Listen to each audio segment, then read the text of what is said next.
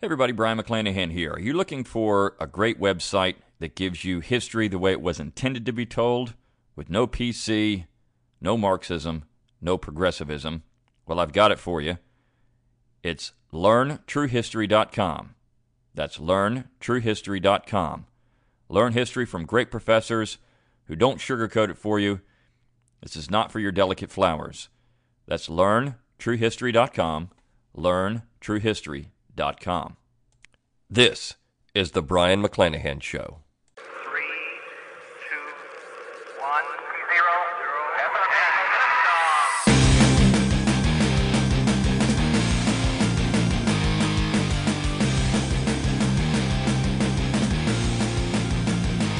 Welcome back to the Brion McClanahan Show. This is episode 69. Glad to be back in the program with you. Glad that you're listening. I do appreciate it. If you like this podcast, please share it around on social media. Also, like me on Facebook, follow me on Twitter, follow my YouTube page. It's the only way we're going to keep the podcast going and help spread the word. So, if you could do that for me, I would greatly appreciate it. Also, if you go to my homepage, brionmcclanahan.com, you can sign up for my email list, and I'll send you an email here and there. There are going to be some really great things in that email coming up, probably one next week. Uh, from what I understand, we're going to be having a great sale at learntruehistory.com. And so you can go out there, you can get some free goodies from Tom Woods, and you're also going to get a free goodie from me. So uh, if you are not a member, uh, go on out there next week. Don't do it until next week. We got a big sale, so uh, you can do that. Also, we're going to have some uh, great promotions coming up for my new book, How Alexander Hamilton Screwed Up America. And um, I see uh, on social media recently that people are talking about Hamilton a lot. Of course, the great musical Hamilton uh, has made him an international sensation, and I'm going to try to tear him down a little bit. So uh, the uh, the book comes out in September, but there are going to be some great promotional ideas or great promotional products, I should say, that you're going to want to get. So uh, if you're thinking about uh, you know ordering that book, and I hope you are, you might want to wait until I've got those things for you, and it's going to be within the next month or so that that's going to be out. So. Keep looking for that as well, and you'll be able to keep in touch with that kind of stuff if you sign up for my email list. All right, today's podcast is a little different. Uh, I'm not going to do something political. Uh, I'm going to you know, change uh, pace just a little bit and talk about music. And there's a reason I want to do this. It's actually going to fit into the general theme that I often discuss, which is you know think locally, act locally. Uh, but uh, in this particular case, I'm going to you know, weave music into that. And I, I, know everyone likes music, so um, I'm going to talk about that a little bit too. So I would like to start, though, with reading you something from Linear Notes uh, from an album that came out in the 19, late 1960s, I believe. I don't know the exact date uh, that it came out, but it's a it's a, a, a an album by the Clancy Brothers and Tommy Makem, and the title of the album is "Isn't It Grand Boys." Now, if you are not familiar with the Clancy Brothers and Tommy Makem, they are traditional Irish folk music. Uh, they're all dead now. All the Clancy Brothers and Tommy and Tommy Makem himself are all dead. Uh, and as a, as a uh, when I was a boy, uh, my grandfather would take us to see Tommy Makem and Liam Clancy in concert every year around St. Patrick's Day. So this actually fits into that. We had St. Patrick's Day a couple of uh, couple of weeks ago, but I wanted to read this to you because uh, it fits to the theme that I want to discuss today. So this is uh, written by Tommy Makem. A long time ago, when I was a lump of a lad running around, I remember many a summer afternoon climbing up into a great ash tree, sitting in the leafy branches near the top, singing away to myself, and the only competition I had was from a temperamental thrush in a nearby oak. Another favorite place for singing was underneath a bridge an, on an old, disused railway line, where the echo roared back at you at the top of its voice, and you felt as if there were three or four people answering your song. But perhaps the best place to sing was sitting on a cartload of empty creamery cans where, with the clopping of the horse hooves, the rattling of the iron shod wheels on the white road, and the ringing of the creamy, creamery cans, it sounded as if you were being accompanied by a symphony orchestra, and you couldn't help but sing. Later, when my fingers grew a little longer and I could cover all the holes on a tin whistle, my brother Jack taught me to play. Should have heard how great the whistle sounded being played under that railway bridge. But that's how it is in Ireland. There's music around you all the time, and it's almost as essential to living as eating and drinking. I went recently to visit a woman called Ellen Riley, who lives near Keady, where I was born and reared, and we were sitting chatting when she said to me, You're a bit of a musician, but can you tell me, what is music? Well, now, I'm sure that you'll agree that this is a very difficult question to answer. So after I had racked my brain and come up with nothing, I asked Ellen to give me her definition of music. Music, said she, is the soul of the world embedded in sound. Whether she had read it somewhere or come up with that herself, I don't know. But I do know that you'd travel around a brave few corners before you'd find anyone, man, woman, or child, who could come up with better. So I want to build on that. Couple of things. Makem does such a fantastic job. He was a real poet. Um, he wrote one of the best songs, best Irish folk songs in the history of Irish folk music, entitled Four Green Fields. And uh, he was such a, a great writer and composer, and this proves it. That's a wonderful little story with great description about Ireland, but not just that, the description of music. Music is the soul of the world embedded in sound. So I want to talk about those two things. And I said this is a think locally, act locally episode.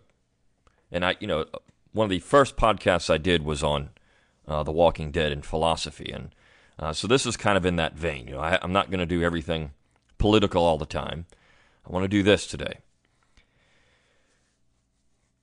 So, people love music, and people love music for a variety of reasons. I have friends who enjoy progressive rock.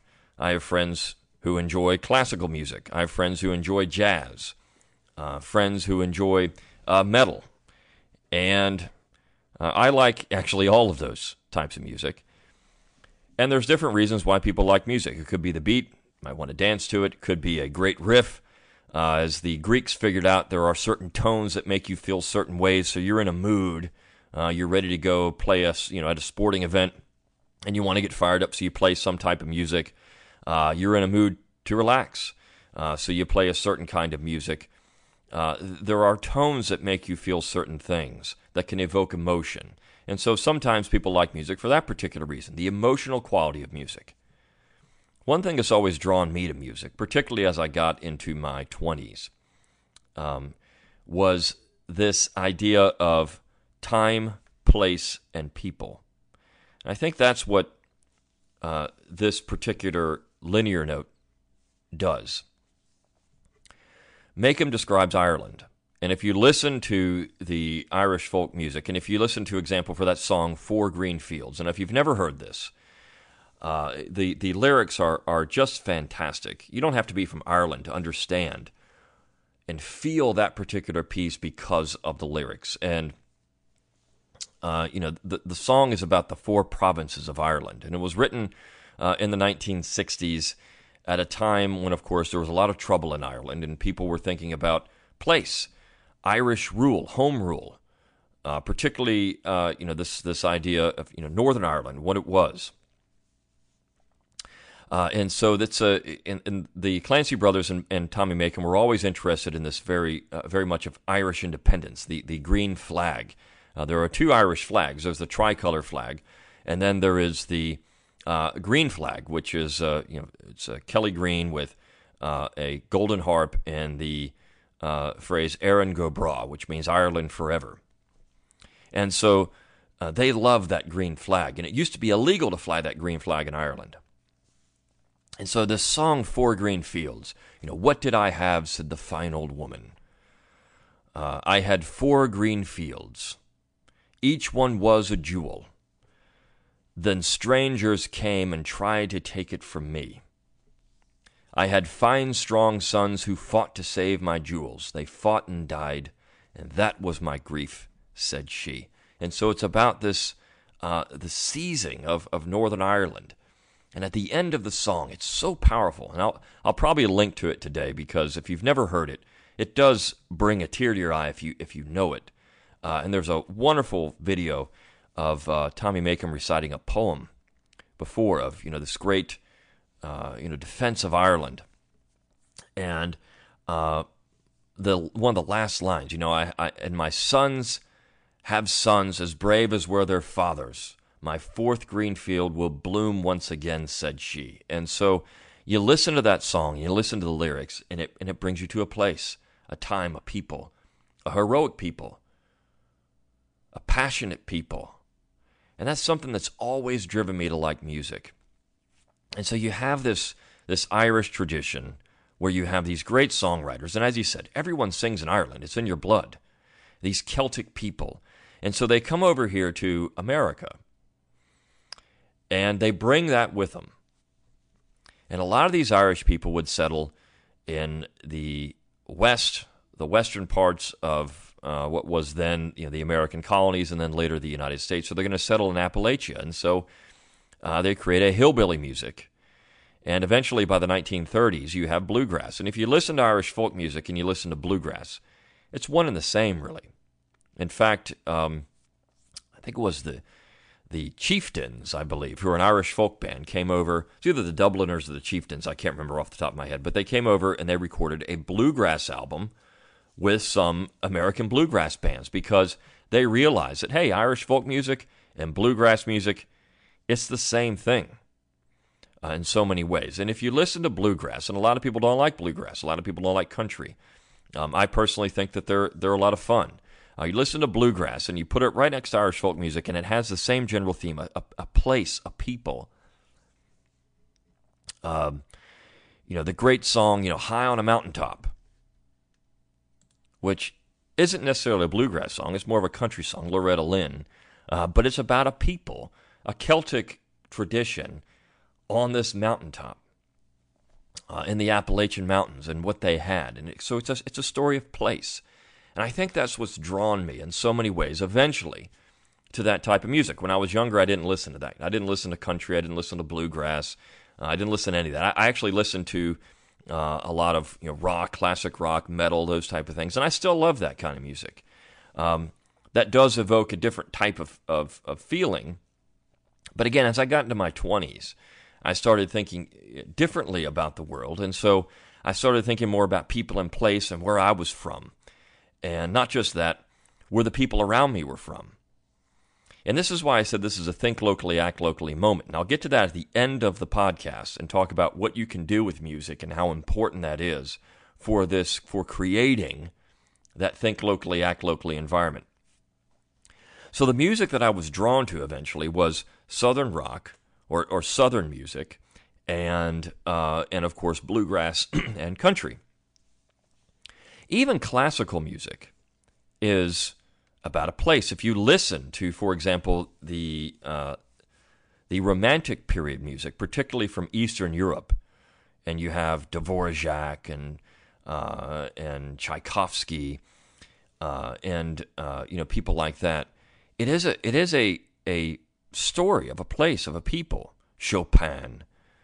Uh, there is a tremendous amount of nationalism in that music and it's done in a way to make you proud of where you were from. I mean, Tchaikovsky's 1812 overture. I mean, it's a, it's a it's a story of a people defending their land from Napoleon.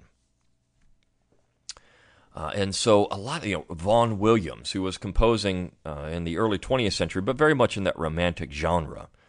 Uh, if you've never listened to Vaughan Williams, and it's just beautiful music, historic themes, uh, you know, the the uh, the idea of a pastoral England with Vaughan Williams, just wonderful stuff. And so that's to me what what Southern rock and country and bluegrass became. And I know um, I have friends who despise country music, and they think it's rather cheesy. And some modern country is, but there still are some people there that do a very good job of time, place, and people in country music. Um, one of my favorite songs, uh, older country songs, is Merle Haggard's "Sing Me Back Home," and the reason is because again, it has that that idea of home, place. Here's a guy. He's a he's a bad guy. Obviously, he's on death row and he's going to be executed. But he asks his friend to sing him back home, to that place he used to know, to make my old memories come alive. And that's one thing music has always been able to do. You know, to listen to a song, something comes on, you think, you boom, you're right back at that time and place when you first heard that or that important thing that happened during that song. It takes you right there. And Southern rock does that so well. Uh, there was a great documentary movie that came out uh, not long ago, just a couple of years ago, entitled Muscle Shoals. And this place, Muscle Shoals in, in northern Alabama, of course, people might be familiar with that because of the Lynyrd Skynyrd song, Sweet Home Alabama. Muscle Shoals has got the Swampers. But what was this place? And I think uh, in this documentary, if you haven't seen it, it's on Netflix for free. I mean, it's just wonderful. Um, but I think that uh, the they have a lot of guest stars on this, you know, musicians who had who had recorded music there, and Bono for all of his faults. Uh, and if you don't like U2, um, you know, I understand. U2 has uh, they're very political, but they have some songs that I really uh, do enjoy. Uh, but you, Bono from U2 said it best. He said, you know, this this sound that you got out of Muscle Shoals was in the mud of the river there. And so that river, that place, it produced something. It produced this sound. It produced people that produced a sound that was so unique. And I and I think that a lot of people would be surprised by this and what that sound was. Essentially, the Motown sound of the 1960s was the Muscle Shoals sound. They created that. They created that that that sound that was so unique, and people thought, yeah, "This is Motown." It's Muscle Shoals, Alabama. It's all it was. Um, as Aretha Franklin said, it was greasy. That's what she called it. But you know, you had all these famous people going there to record uh, uh, these Motown artists, but event you had everyone from you had, you had reggae, you had rock, you had country, you had folk. All these people went to Muscle Shoals to record because it had this sound. Also in the South, you had Macon, Georgia, which is where the Allman Brothers uh, recorded a lot. But you also had other bands recording there, like uh, the Marshall Tucker Band and the Charlie Daniels Band. Of course, Skynyrd also recorded in Muscle Shoals. And uh, their first album uh, would have been uh, produced there had uh, anyone been able, had, had the had the people at uh, you know in Muscle Shoals been able to get that album through at the time, but nobody wanted to hear it because the songs were too long. Uh, you know, and uh, eventually, as Skynyrd goes out on tour with the Who, they become huge, and that album becomes Skynyrd's first and last. And so there actually is a great album out there. It's Lynyrd Skynyrd, uh, you know, Muscle Shoals, and it's um, it's all of these Muscle Shoals recording from that original session. And it was so good.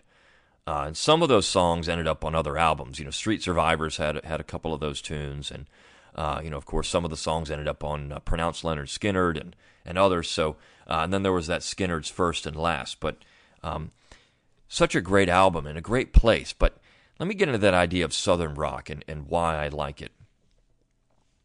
When you look at Southern rock and you look at some of the songs and and uh, the the pride back in the uh, early 70s to late 70s that that these bands had in a place. And so you look at uh, these albums that they had, uh, and I'm just going to focus on the three, you know, three of the big bands. So first you had Skynyrd, which came from uh, Florida, um, and uh, North Florida. Uh, you know, it's, it's, often the considered to be kind of the redneck area of Florida, but that's where Skynyrd was from. You have a band like the Marshall Tucker Band, which came from upcountry South Carolina, Spartanburg, South Carolina. And then you had the Charlie Daniels Band, and of course Charlie Daniels was from North Carolina, but uh, later, you know, called Tennessee home. Uh, but you had a number of other Southern rock bands. We could talk about Southern rock bands all day and all the different ones that were there, and all you know some of the minor bands, uh, some of the bands that um, weren't as as prevalent. Of course, then you have the Allman Brothers Band coming out of Georgia. The Allman Brothers Band didn't do the same things that, say, Skynyrd and Marshall Tucker and Charlie Daniels did. Um, but Charlie Daniels more than any of the others, and that was Sing About a Place.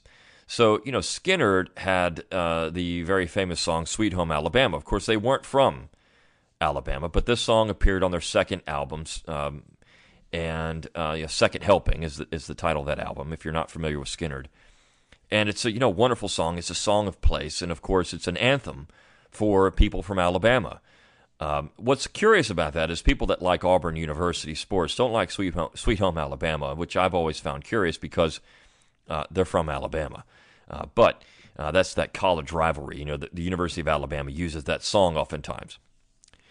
But you know, Al- this song is about a place, a people, and if you look at the lyrics to the song, it's the, it's a defiant song. Uh, it's a it's a song of pride at a time when the South was being beaten down in the media uh, for and in popular culture for being this terrible place. And Skynyrd came out and said, "No, no, we love Alabama. We love the South. We love this place and where we're from. And we all should love that place and where we're from." And that's one thing you can say about Southern rock in the 70s. The South had gone through the 60s, the late 50s, into the 60s. It had been so run through the mud. And you had these Southerners saying, no, wait a second. We're very proud of where we're from, and the South is great. And so you look at uh, the uh, the, the uh, Charlie Daniels Band and how, how many different songs they had that were anthems to different places Tennessee, Georgia, the Carolinas, uh, and you know the South's going to do it again, uh, which was a great anthem about how proud Charlie Daniels and the members of that band were to be from the South. Uh, people like Hank Williams Jr., uh, who had a great song, "The New South," and one of the lines I loved in that song is, you know, the New South, thank God, is still the same.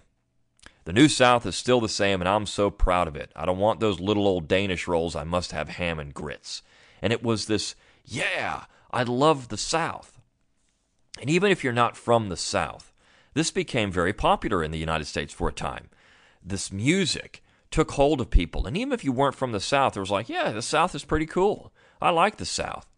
The South sounds great. The people down there are nice. They say y'all. Uh, they've got great food. They've got great music. Uh, and this was, you know, they would uh, Skynyrd would go out to Oakland, California, and have a big Confederate battle flag behind them, and people loved this. Oh yeah, you had you had uh, the 1980s, and you had that that carried into the 80s, and you had the Dukes of Hazzard, the General Lee, um, and uh, this this uh, thing that you know people were proud of being from the South or or loving the South and Southern and Southern culture. And that was amazing. It's a, it's a story of people, place, and time. Whether you're from the South or not, people looked at that and said, yeah, this, there's something to the South. And there, was, and there was a lot of pride in that. And you also had it in that Muscle Shoals sound. You had it uh, in, in that type of music. Uh, there was a pride in that. The Motown sound, there was a lot of pride there in who, who the Motown singers were as a people. And of course, that came out of the South as well. And then, of course, the Marshall Tucker Band. Uh, you look at some of the some of the uh, songs. Um, one of the, one of the, my favorite lines in uh, in a Marshall Tucker song. It was written by Toy Caldwell. But you know, my idea of a good time is walking my property line, and knowing that the mud on the boots is mine. And I, I just love that little that little line in that song. Uh, but you had uh, you know Carolina Dreams for the Marshall Tucker Band. And so they were very proud of being from Spartanburg, South Carolina. And if you've never been to Spartanburg, it's just a little old place. There's nothing really there. Um, you know, it's an old mill area. Uh, but people were proud of that. And where I live, you know, you had, uh, and this goes back really to, to uh, poetry and this romantic period again and, and pride in place. You know, um, where, I, where I live, there's the Chattahoochee River. And um, Sidney Lanier uh, wrote a wonderful poem back in the 19th century, Song of the Chattahoochee. And that river produced a sound. In fact, one of the first hit country tunes was entitled Columbus Stockade Blues, and it's about this place, Columbus, Georgia. And they were, uh, you know, they were sad. They're in Columbus. They'd rather be back in Tennessee. So you had this idea of, again, a people in a place, and this music that brought us to that. We were being sung back home, and Irish folk music did that bluegrass had this feel of Kentucky. I mean, just that sound, that bluegrass comes out of Kentucky. Uh, Bill Monroe and the Bluegrass Boys. Uh, if you never heard, you know, Bill Monroe and the Bluegrass Boys, you're in, you're in for a treat. If you like jazz, you'd love bluegrass in a way because of the instrumentation. Uh, one of my favorite contemporary singers, Chris Stapleton, started out in a bluegrass band entitled Steel Drivers. He had that band, and and uh, they re- they had some great tunes. Then he did his little country rock, uh, uh, I'm sorry, southern rock uh, band entitled uh, the Jompson Brothers. And now, of course, he's huge. He's Chris Stapleton.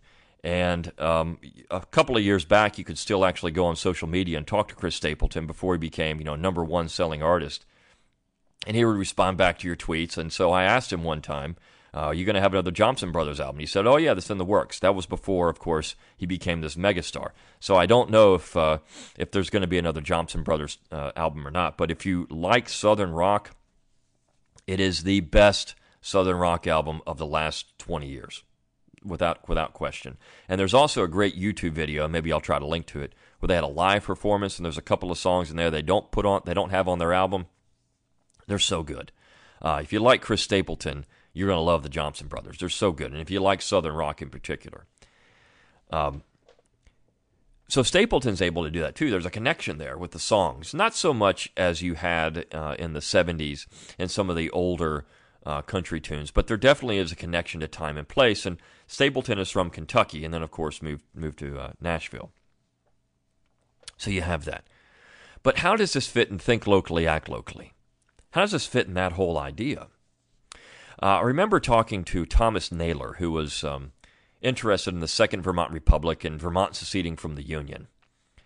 And there's a very popular neo hippie band from Vermont called Phish. If you've never heard of Phish, uh, they're in that line of the Grateful Dead. And I, back in the 90s, uh, it was around 1993, I think, I went to a Phish concert and they're uh, you know some of their songs are a lot of fun. They they play some good rock and roll, and I still have uh, you know I have some friends from high school who who love Phish and still love Phish, I believe, and still listen to Phish. It kind of you know has that vibe. You can you get the bootleg albums and they love the live tracks and they have you know they, so they people follow the Phish around like they used to do with the Grateful Dead. And so Phish is from Vermont. And Thomas Naylor talked about how in Vermont there was this movement to uh, think about Vermont first, Vermont food, Vermont music, uh, Vermont authors. Uh, you know, localism was very popular in Vermont, and it still is. People are interested in that local. And so music has a way of doing that. Um, you know, the Irish, uh, you know, would often say, uh, you know, let the let the let the imperialists, and I'm, I'm, paraphrasing this old, let the imperial, imperialists write the history, but we'll write the songs. And if you can write the songs, you can get people to love your place. And I think that's what happened in the 70s in the South. They were writing the songs about where they were from, and it didn't really matter what people were. It didn't matter that Neil Young was criticizing Southern Man. Lynyrd Skynyrd was saying, We don't need you, Neil Young. We don't need your version of the South because we have it here. We're writing the songs. And so, as long as we can write the songs, we can determine what our people think. And that's why music is a think locally, act locally thing. If you're interested in that whole idea and you are musically inclined, write the songs about your people, about your place. Make it come from somewhere inside you and who you are and your experience. I think that that, more than anything else, would produce an environment where think locally, act locally works. Uh, so much, so many songs now don't have that anymore. They're not about people or place or time. They're about having a good time or, uh, you know, this kind of an idea of this one nation kind of people. We're all the same. That's just simply not true. We all know it. Music produces a local color, a regionalism, a place, a people. And so find those bands and those musicians from where you are and support them. Just like you would for authors, local authors, local produce. Go to your farmer's market and buy your produce from the people that live around the corner. Support authors who live around you because those people are there. Those people live in your community particularly if they're good. I mean, if they're not good, yeah, I understand. But uh, and then support the music that speaks to your place and your people. Music is not just the soul of the world embedded in sound, it's the soul of a people and a place embedded in sound. And that's what's gotten me interested in so many different types of music. You know, my grandfather used to love hot jazz, which is often, you know, we call it Dixieland or New Orleans jazz. It comes from a people and a place. Kid Ory's Creole Jazz Band. You wouldn't have that if it wasn't for the place. It has a sound, it has a people in it. And when you listen to that jazz, you'd put on Kid Ory record and you do what Ory say and you listen to that, it gets you to a place and a people. And that's one thing if you know music a lot of people just like music because they like you know how it makes them feel or they like the beat or they like you know, maybe there's there's a message to it in some way outside of a people or a place um, maybe it's you relate to the to the sound of the of the voice of the person because that person sounds like you. That might be it too. Makes you want to dance. But to me so much so much music and why I like so many different types of music is because it speaks to a people in a time and a place and I'm interested in that regional color. I'm interested in that think locally, act locally idea of music. So, one thing we could all do to try to think locally and act locally, again, if you're musically inclined, is speak to a people in a place. Tell your story about your people, about who they are, your ancestors, that romantic idea of who we were and where we come from. And if you can do that effectively, you're going to create another renaissance. There was that music renaissance in the South in the 70s, and some people still love that stuff. Not as popular as it used to be, but I still find Lynyrd Skynyrd and Marshall Tucker and Charlie Daniels and Blackfoot and Molly Hatchet and all these bands that came out of the South. Uh, you know the, the, that uh, the Atlanta Rhythm section. Uh, you know there, there's so many great bands out there um, that were the Southern rock bands, uh, and uh, the Allman Brothers Band, of course. Um, I find them to speak to me because of a place and people in a time uh, you know, the Allman Brothers band Blue Sky. It's it's a wonderful song. Uh, so if you can do that, you know, think of those things and produce that kind of music. And I think you're going to help this think locally, act locally idea carry further. And talk about that when you do it. This is a story of people. This is a story of time. This is a story of place. And produce music that way. I hope you enjoyed this edition of the Brion McClanahan Show. I'll see you next time.